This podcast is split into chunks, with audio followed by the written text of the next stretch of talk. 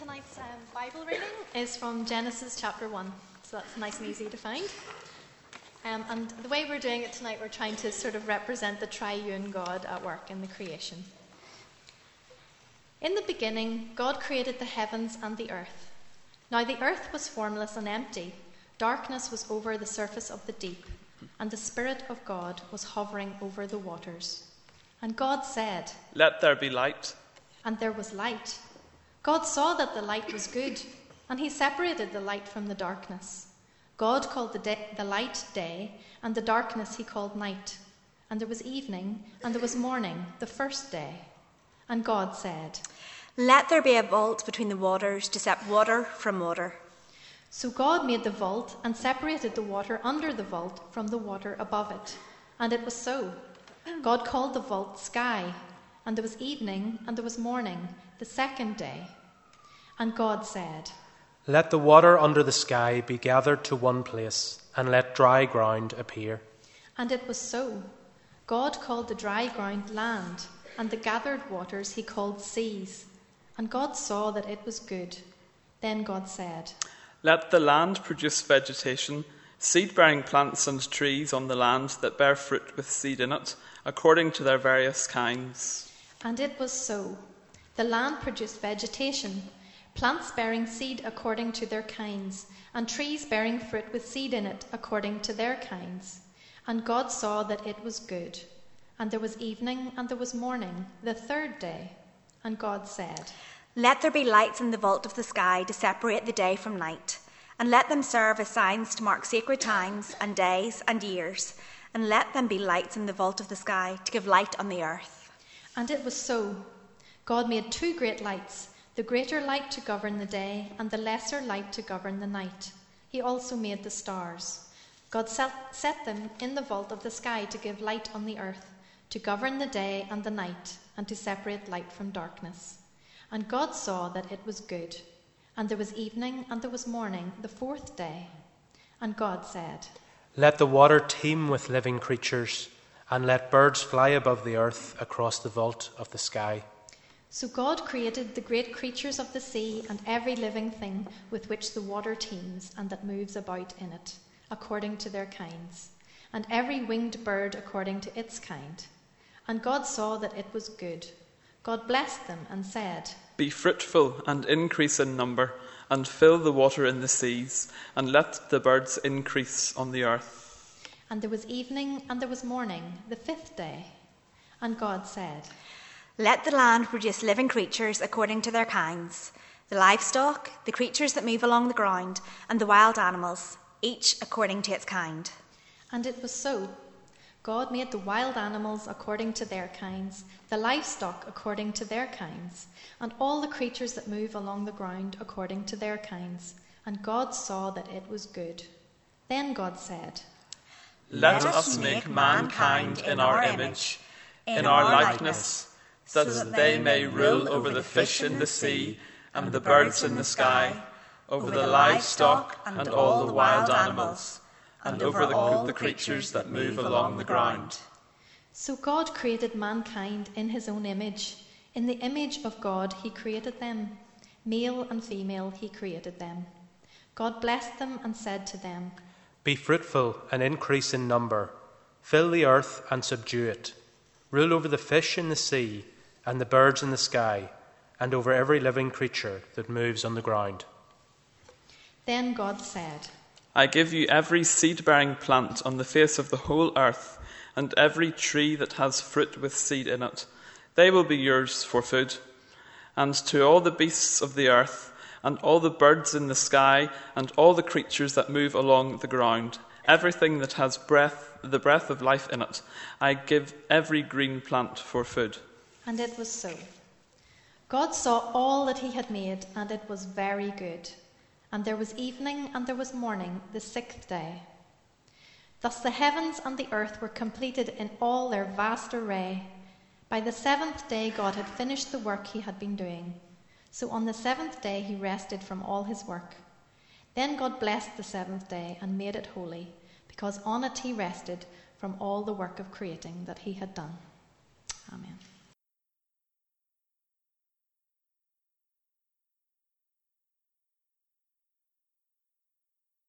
Thank you very much, Karen. Thank you to the team.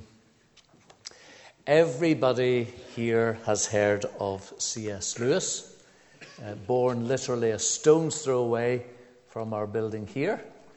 Many of you will know about the Narnia stories, and uh, you will know that uh, it's often said uh, that it was always winter, never Christmas. Maybe that's how it feels tonight. The Lion, the Witch, and the Wardrobe is probably his best known of the stories, and many of you have seen it on the film. Maybe some of you have felt, I would like to read that, but I've never had the opportunity. Well, tonight is the opportunity for the first person who puts their hand in the air. Who would like The Lion, the Witch, and the Wardrobe? Okay. There we go. Ruth, it is yours, and uh, as usual, uh, when you have finished with it, would you be good enough to pass it on to somebody else? And I hope you're able to enjoy that very much indeed. Now, if you happen to have uh, uh, page three uh, easily available for you uh, in the Pew Bibles, um, we're beginning a new series tonight and for the new year, which is entitled The Story That Makes Sense of Our Story. And we're going to be looking uh, between now and Easter at the early chapters of the book of Genesis. That's chapters 1 through to 11, which theologians have described as the foundation of our understanding of the world, where we came from, why we are here, where we are going, what it means to be human, why there is such awful evil in the midst of such amazing beauty. Uh, how human societies can rise and flourish and then just as easily rot and diminish in C.S. Lewis's Prince Caspian, in the Chronicles of Narnia, Aslan the lion said, You come of the Lord Adam and the Lady Eve. That is both honour enough to erect the head of the poorest beggar and shame enough to bow the shoulders of the greatest emperor on earth. You do know that the Bible is divided into two parts. Not the Old Testament and the New Testament, as we often suppose, but Genesis chapters 1 through to 11, and then the rest of the scriptures.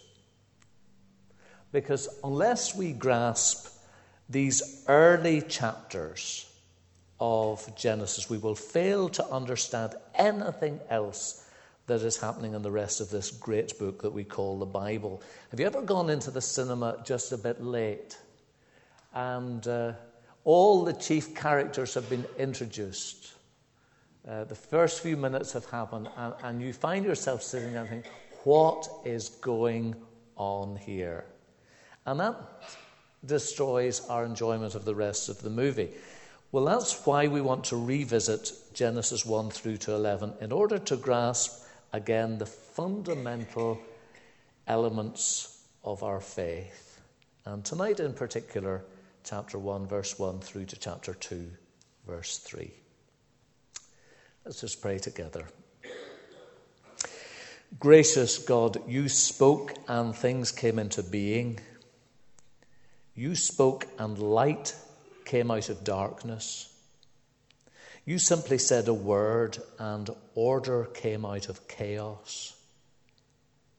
Please, might you do the same in our dark and chaotic circumstances, so that, ordered by your word, we might better become godly and like Jesus and live lives of beauty and order and rest and what we pray is for Jesus' sake. Amen. Well, before we progress too far, I wonder if you'll be good enough to interact with me for just a few moments and tell me uh, when Genesis chapter 1 is mentioned, what are the first things generally that non Christians or unbelievers suppose it's really all about?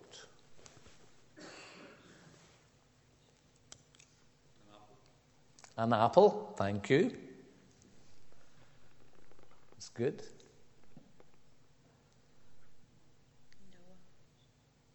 Anything else? A myth? Creation. Okay. A lot of people immediately don't believe it. I mean, even before approaching it, okay. Those are the sorts of things that people come in their minds. And, and generally, they do so with those things in mind. One, because they haven't a clue what the literature is about.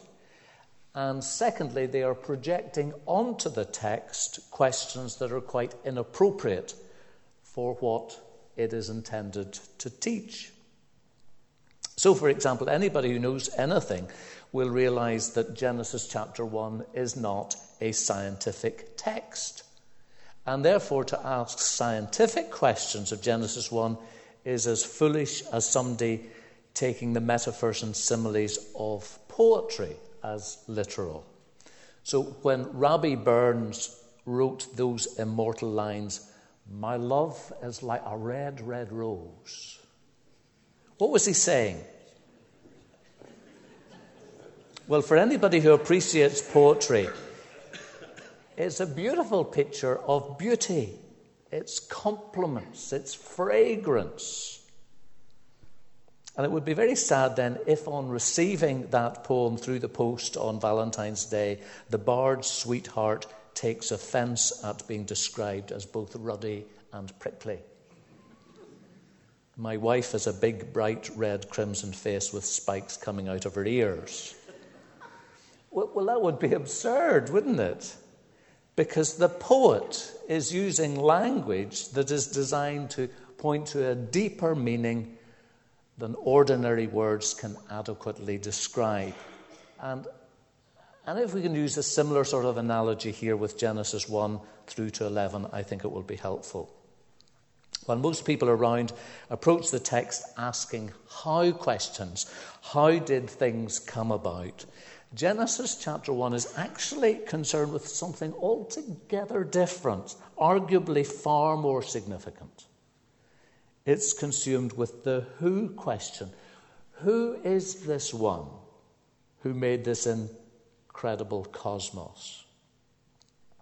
And so that brings us directly to the text, which you can find on page three. And thank you, Barbara, and thank you to the team for reading it so very effectively. Just as a matter of interest, um, um, when it was read to us in this way, was there anything that you struck you about the text that you maybe hadn't seen before? Anything interesting just the way it was done? The three voices at the end blended into one voice. The three elements certainly came together. It was very powerful, wasn't it? Yeah, thank you. The authority of God's voice. The authority of God's voice. Did you notice the symmetry? Did you notice the, the repetition that happened uh, with each day and so on. We'll, we'll come back to some of those things in a moment. But if Genesis then, Genesis 1 isn't all about things like the Big Bang Theory, and if it's not about evolution, what is it about? And the answer is found very plainly, very clearly in verse 1. In the beginning, God.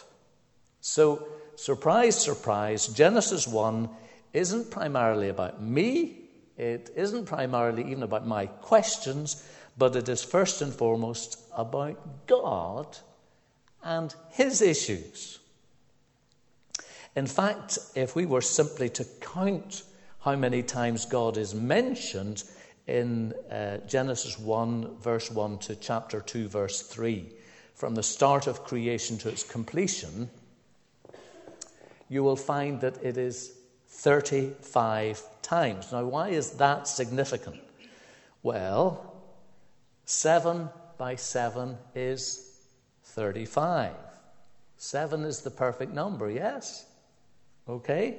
So 7 by 7 is 35. Chapter 1, verse 1 is 7 by 7 by 7. Is that right? Seven fives, seven fives are are, are 35. That's right. Now look at chapter 1, verse 1. In the, in the Hebrew, chapter 1, chapter 1, verse 1 has seven words. Chapter 1, verse 2 has 14 words. That's 7 by 2. And chapter 2, verses 1 to 3 has 35 words. So, what, what we see immediately from the, the words that are used in, in, in the original language is that what was written here was not simply thrown together by accident. Um, here we have very carefully constructed and deliberately and definitely put together words in a specific order, and I wonder what that's trying to tell us. So, in the beginning, God. That's the first thing we see. And God created the heavens and the earth. Uh, the original text, which being translated literally means creator creates creation. So, do we want to know what Genesis 1 is about? Well, it's creator creates creation. Deliberately, carefully, thoughtfully, with design, with purpose, not randomly, not haphazardly. All right?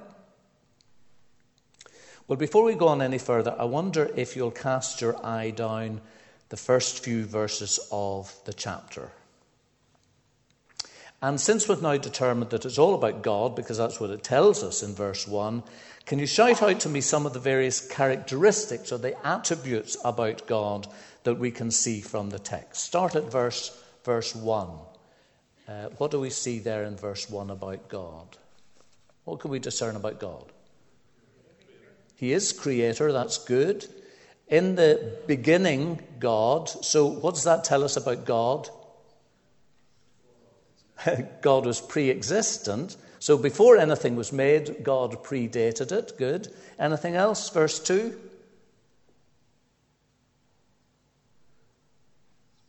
God is spirit. Isn't that interesting? And what did God do in verse 2? He brought order out of chaos. What else can we see in verse 2? We can see that God isn't the same as creation, rather, he is distinct from creation. Verse 3 what did God do? He spoke. And when God spoke, what happened? Things happened. He said, Let there be light, and there was light. When God spoke, good things happened, verse 4. And in verse 5, we see that God gave his creation names.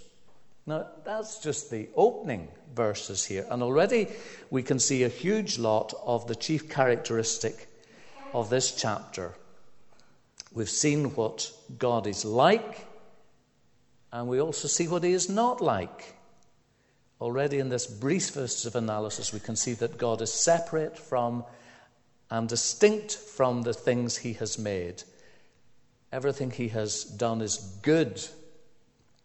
If we were to turn it round the other way, we could say this the God we worship today is not the same as creation. He's not evil.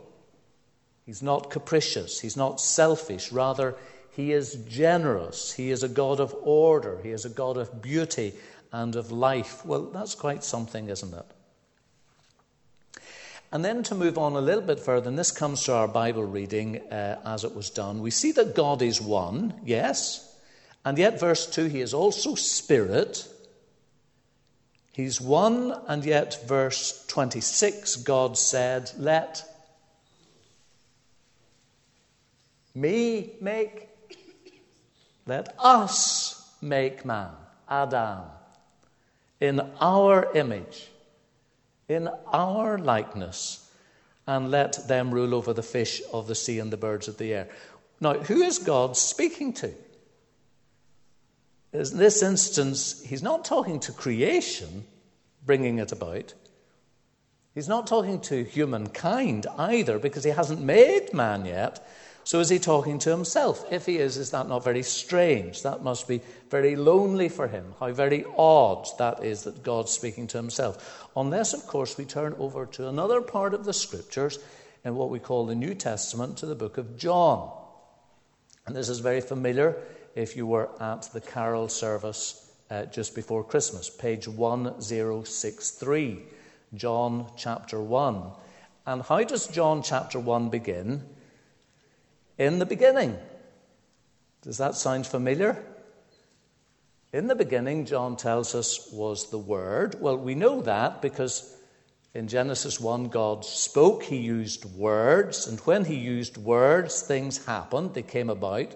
And then do you see how John progresses? In the beginning was the Word, and the Word was with God, and the Word was God. He was with God in the beginning. Through him all things were made. Without him nothing was made that has been made.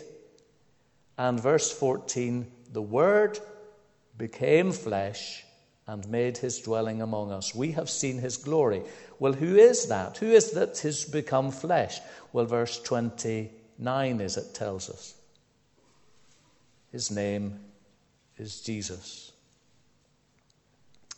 So while God is indeed God, while God is indeed one, yet in Genesis 1 we discover that God is also Spirit, and we discover that God is also the Word who became human. This God, then, that we encounter here in Genesis 1 is far more intriguing, far more complex, far more wonderful than we could ever think up or create in our own puny imaginations or even uh, uh, create in, in, in our wildest dreams. So, this is the God who's been revealed in the scriptures of the Old and New Covenant.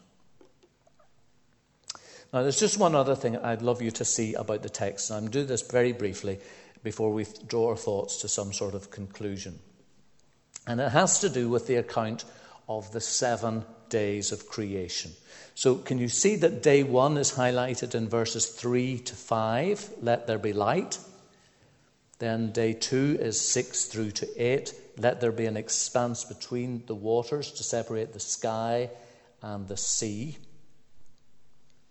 And then day three is verses 9 through to 13.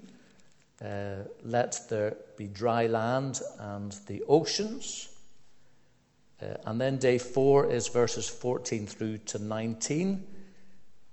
Let there be lights, and God created the sun and the moon and the stars. Do, do, you see verse 16, by the way? God made two great lights the greater light to govern the day, and the lesser light to govern the night. He also made the stars.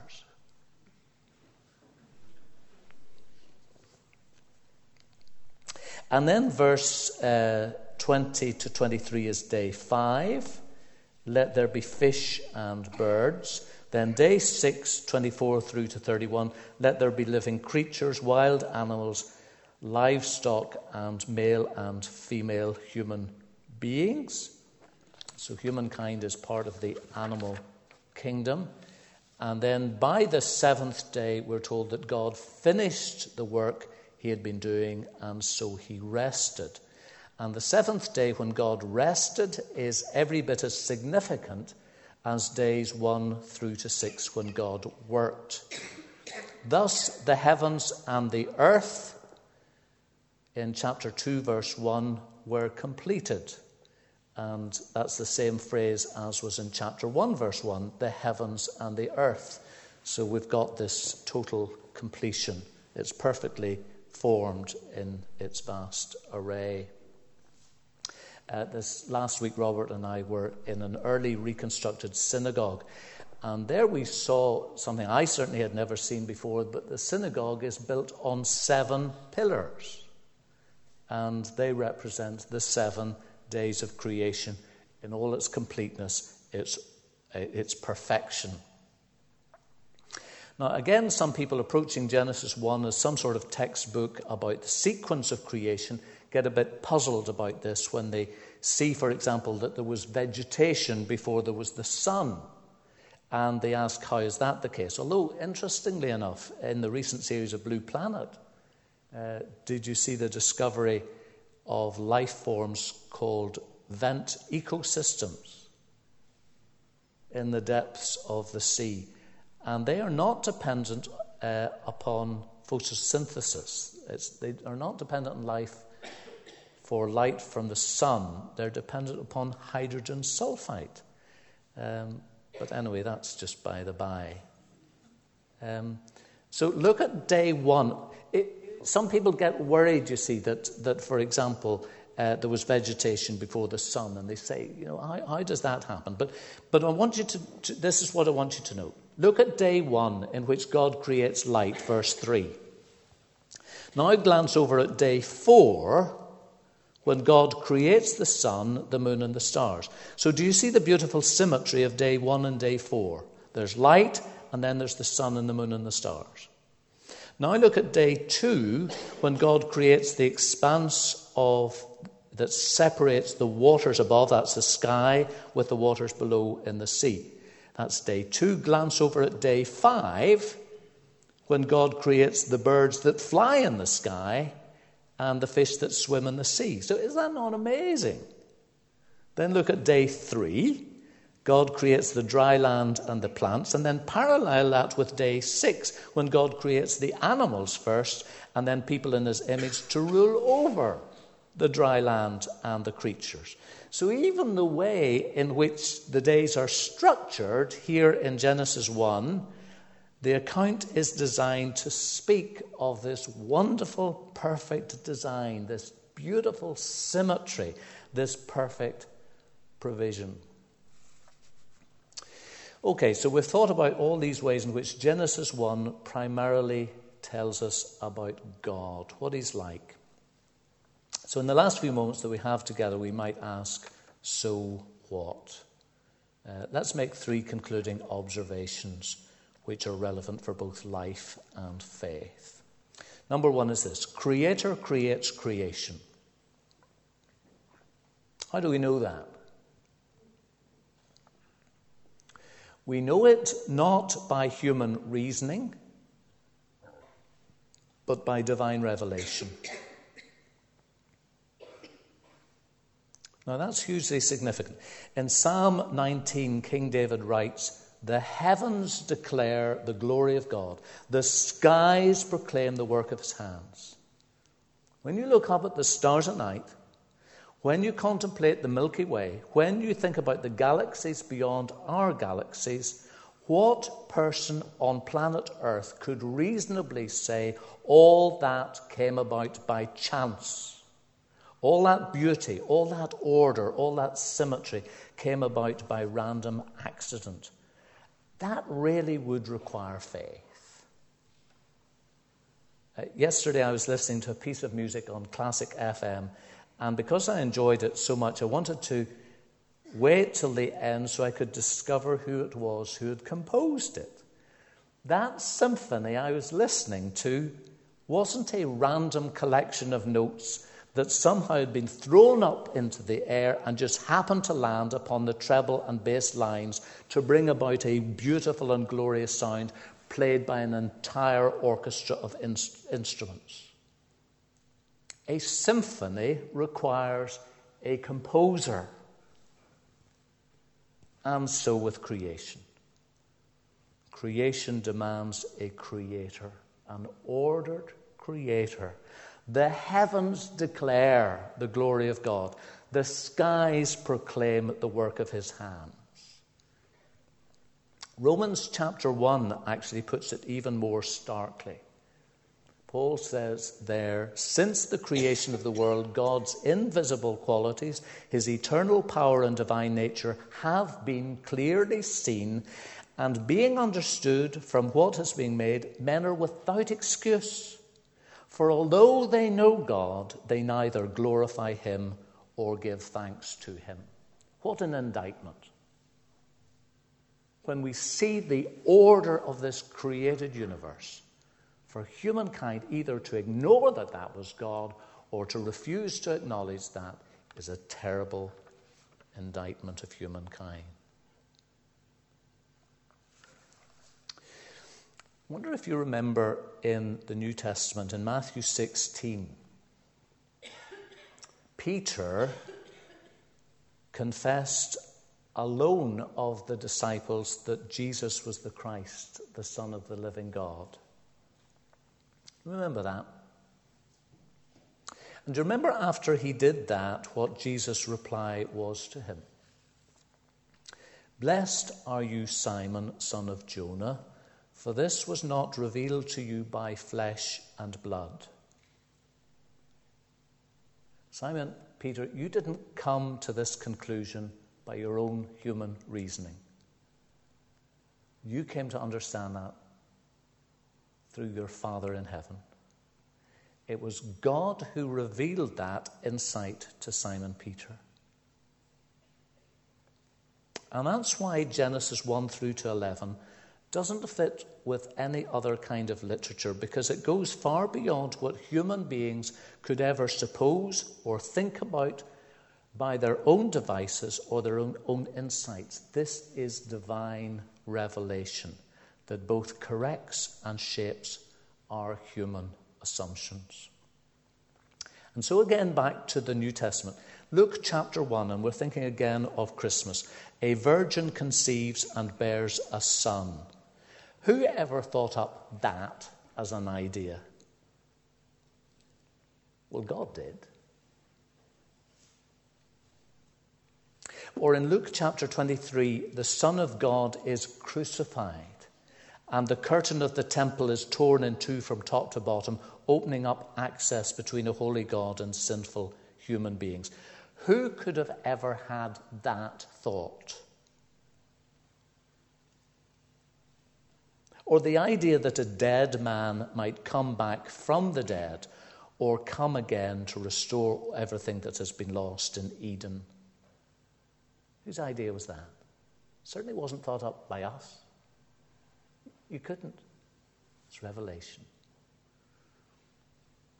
Since Creator creates creation, our God is beyond all human understanding, and yet, incredibly, amazingly, God has chosen to reveal Himself, make Himself known to the likes of puny you and insignificant me.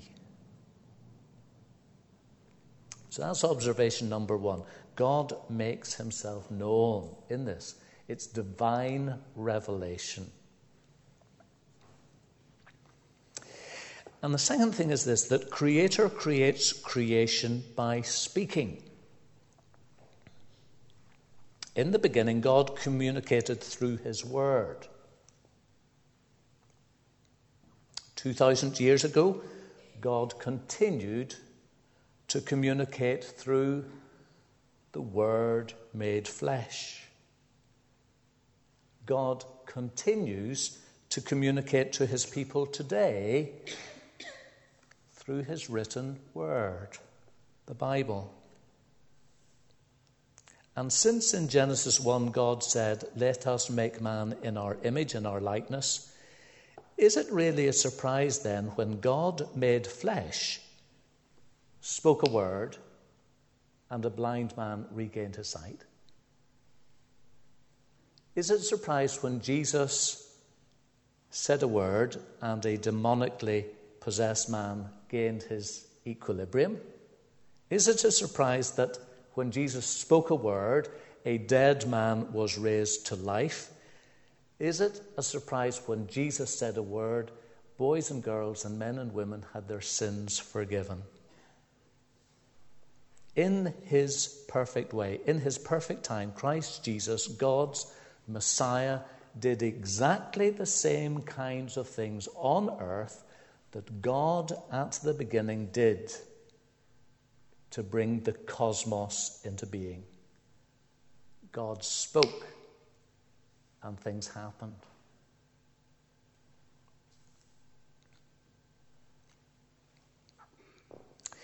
And thirdly and lastly, Creator creates creation out of nothing. Humankind make things because women and men are created in the image of the Creator. And that's why Mary Berry makes beautiful cakes. And that's why Adam Frew makes beautiful bowls. And that's why architects and builders construct magnificent build, buildings because they've been made in the image of God. They are, have been made with a creative ability. But only God makes something out of nothing.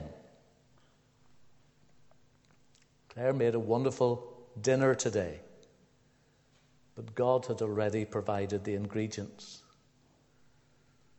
Humankind make train tracks because God had already provided the iron ore.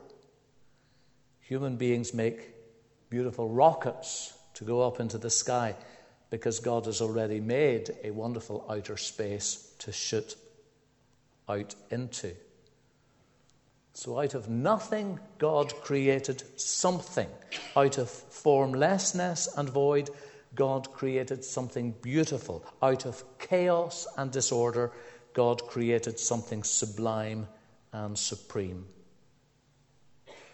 And as the same God who is still able, by the power of the Spirit, to do miracles of grace in your life and in mine, in the circumstances and situations of our family and our friends, to bring life and order and fruitfulness to hearts that are fractured and barren and vulnerable.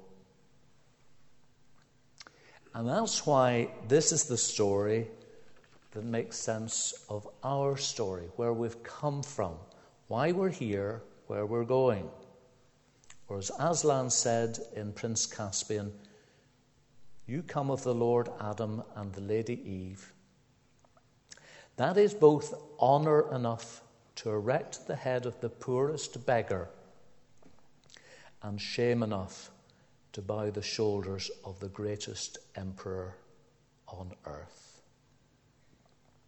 Creator creates creation.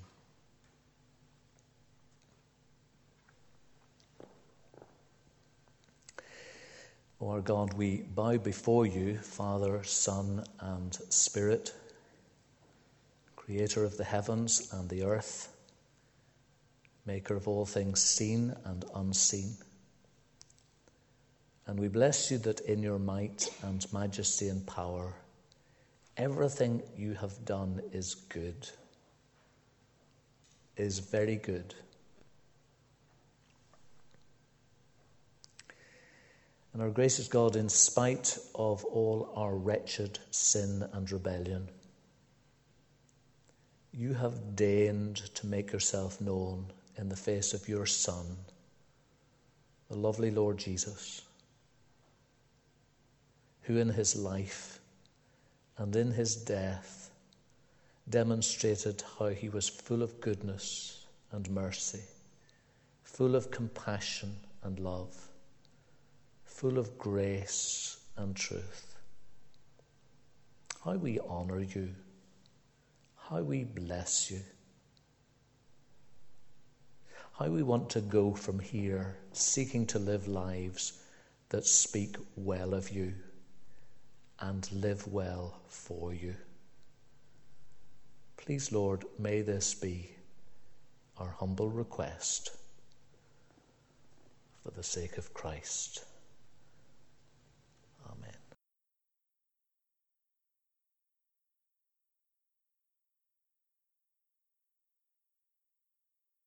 This morning, for those of you who weren't here, that the children were all gathered at the front, and uh, and James asked the kids if you could get into a time machine, where would you like to go?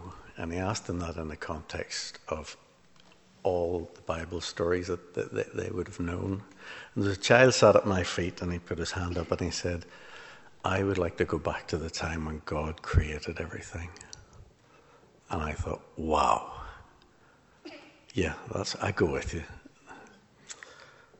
But that focused my thinking um, because when Karen asked me to, to, to lead you in, in, in prayers for others tonight, um, I thought that was a rel- relatively easy thing to do.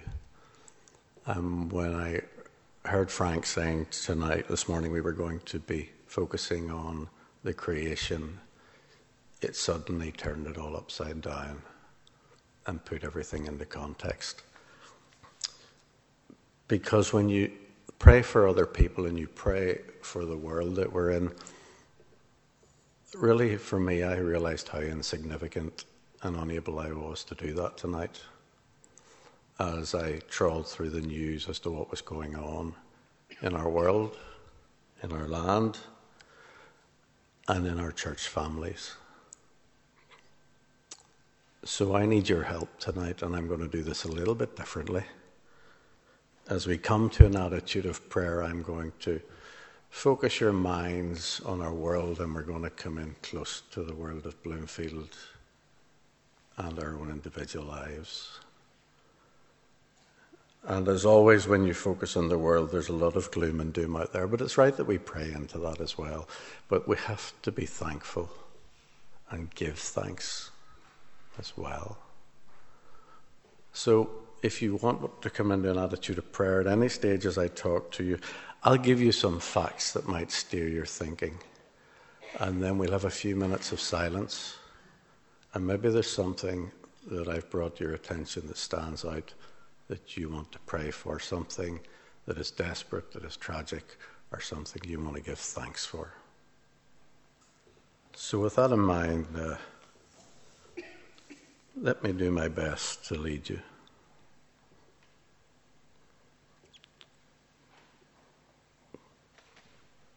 We heard tonight that this is your world, Lord, made by you.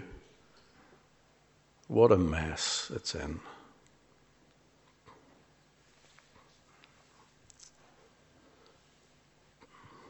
as we look at the situation between the United States and North Korea, and we listen to the madness that gets thrown between those two leaders.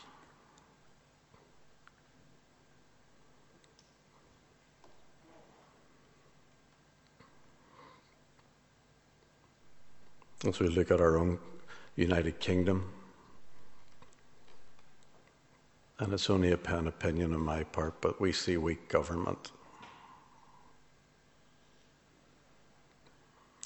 I feel helpless.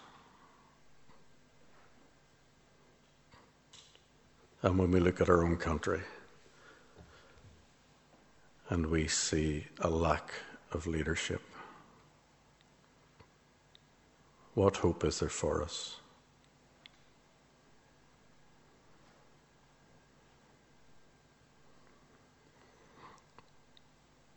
And we hear of wars,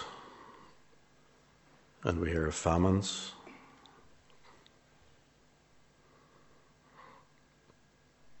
How privileged we are not to be at war. How privileged we are to have food in our stomachs.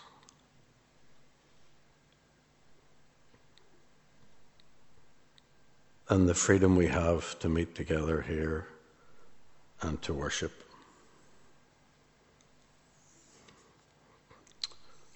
Open doors tell us that when persecution strikes, how does the Christian church respond? And it gives four things that the church has to do. The first one they call it dive and survive.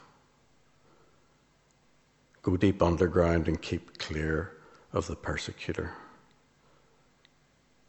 if you lived in Afghanistan and you were a Christian, that would be your only choice. The second is to register and submit.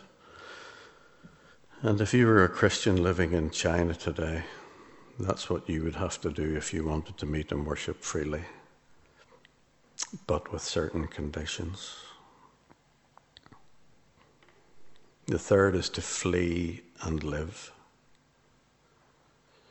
And if you lived in Somalia, that's what you would have to do if you wanted to live. And the fourth one is to stay and to die. And in North Korea, if that's where you live, that's what would happen to you on certain occasions, not just you, but your family.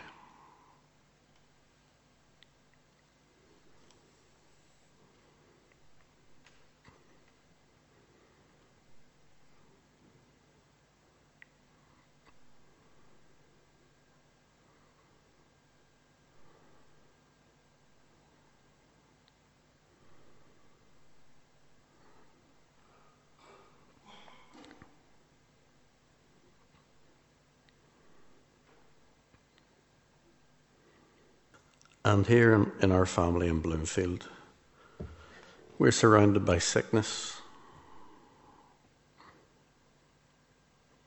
And in some cases, impending death.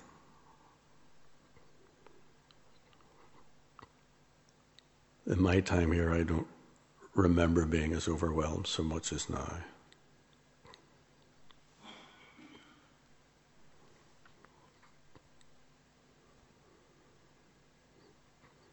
There are those in need, physical need, need of healing, and their loved ones that watch on.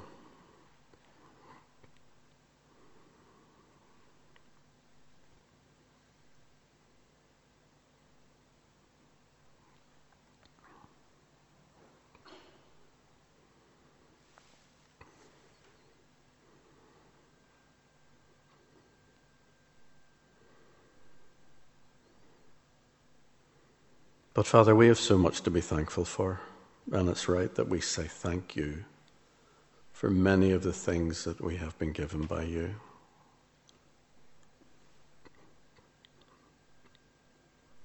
I look around and I see my brothers and sisters. They're more than that, they're my friends. And I thank you for them. That's the family here in Bloomfield. And I look down and I see Tony and I see Rachel.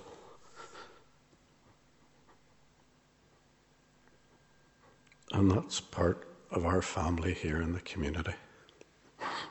I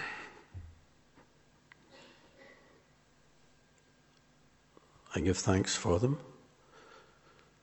And the good news that often comes from down the road as they work with Mandy and the team in the kids' club and in the homework club. And Father, we give thanks for the work that Tony and Rachel and the team do down there for the community. Would you bless them?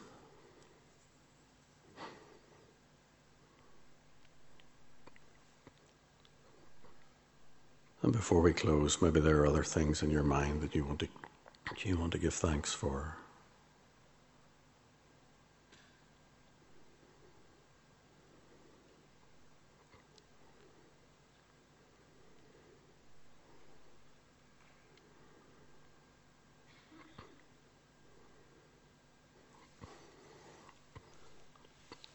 So, Lord, forgive us when we look at the world you created and say, what a mess it's in.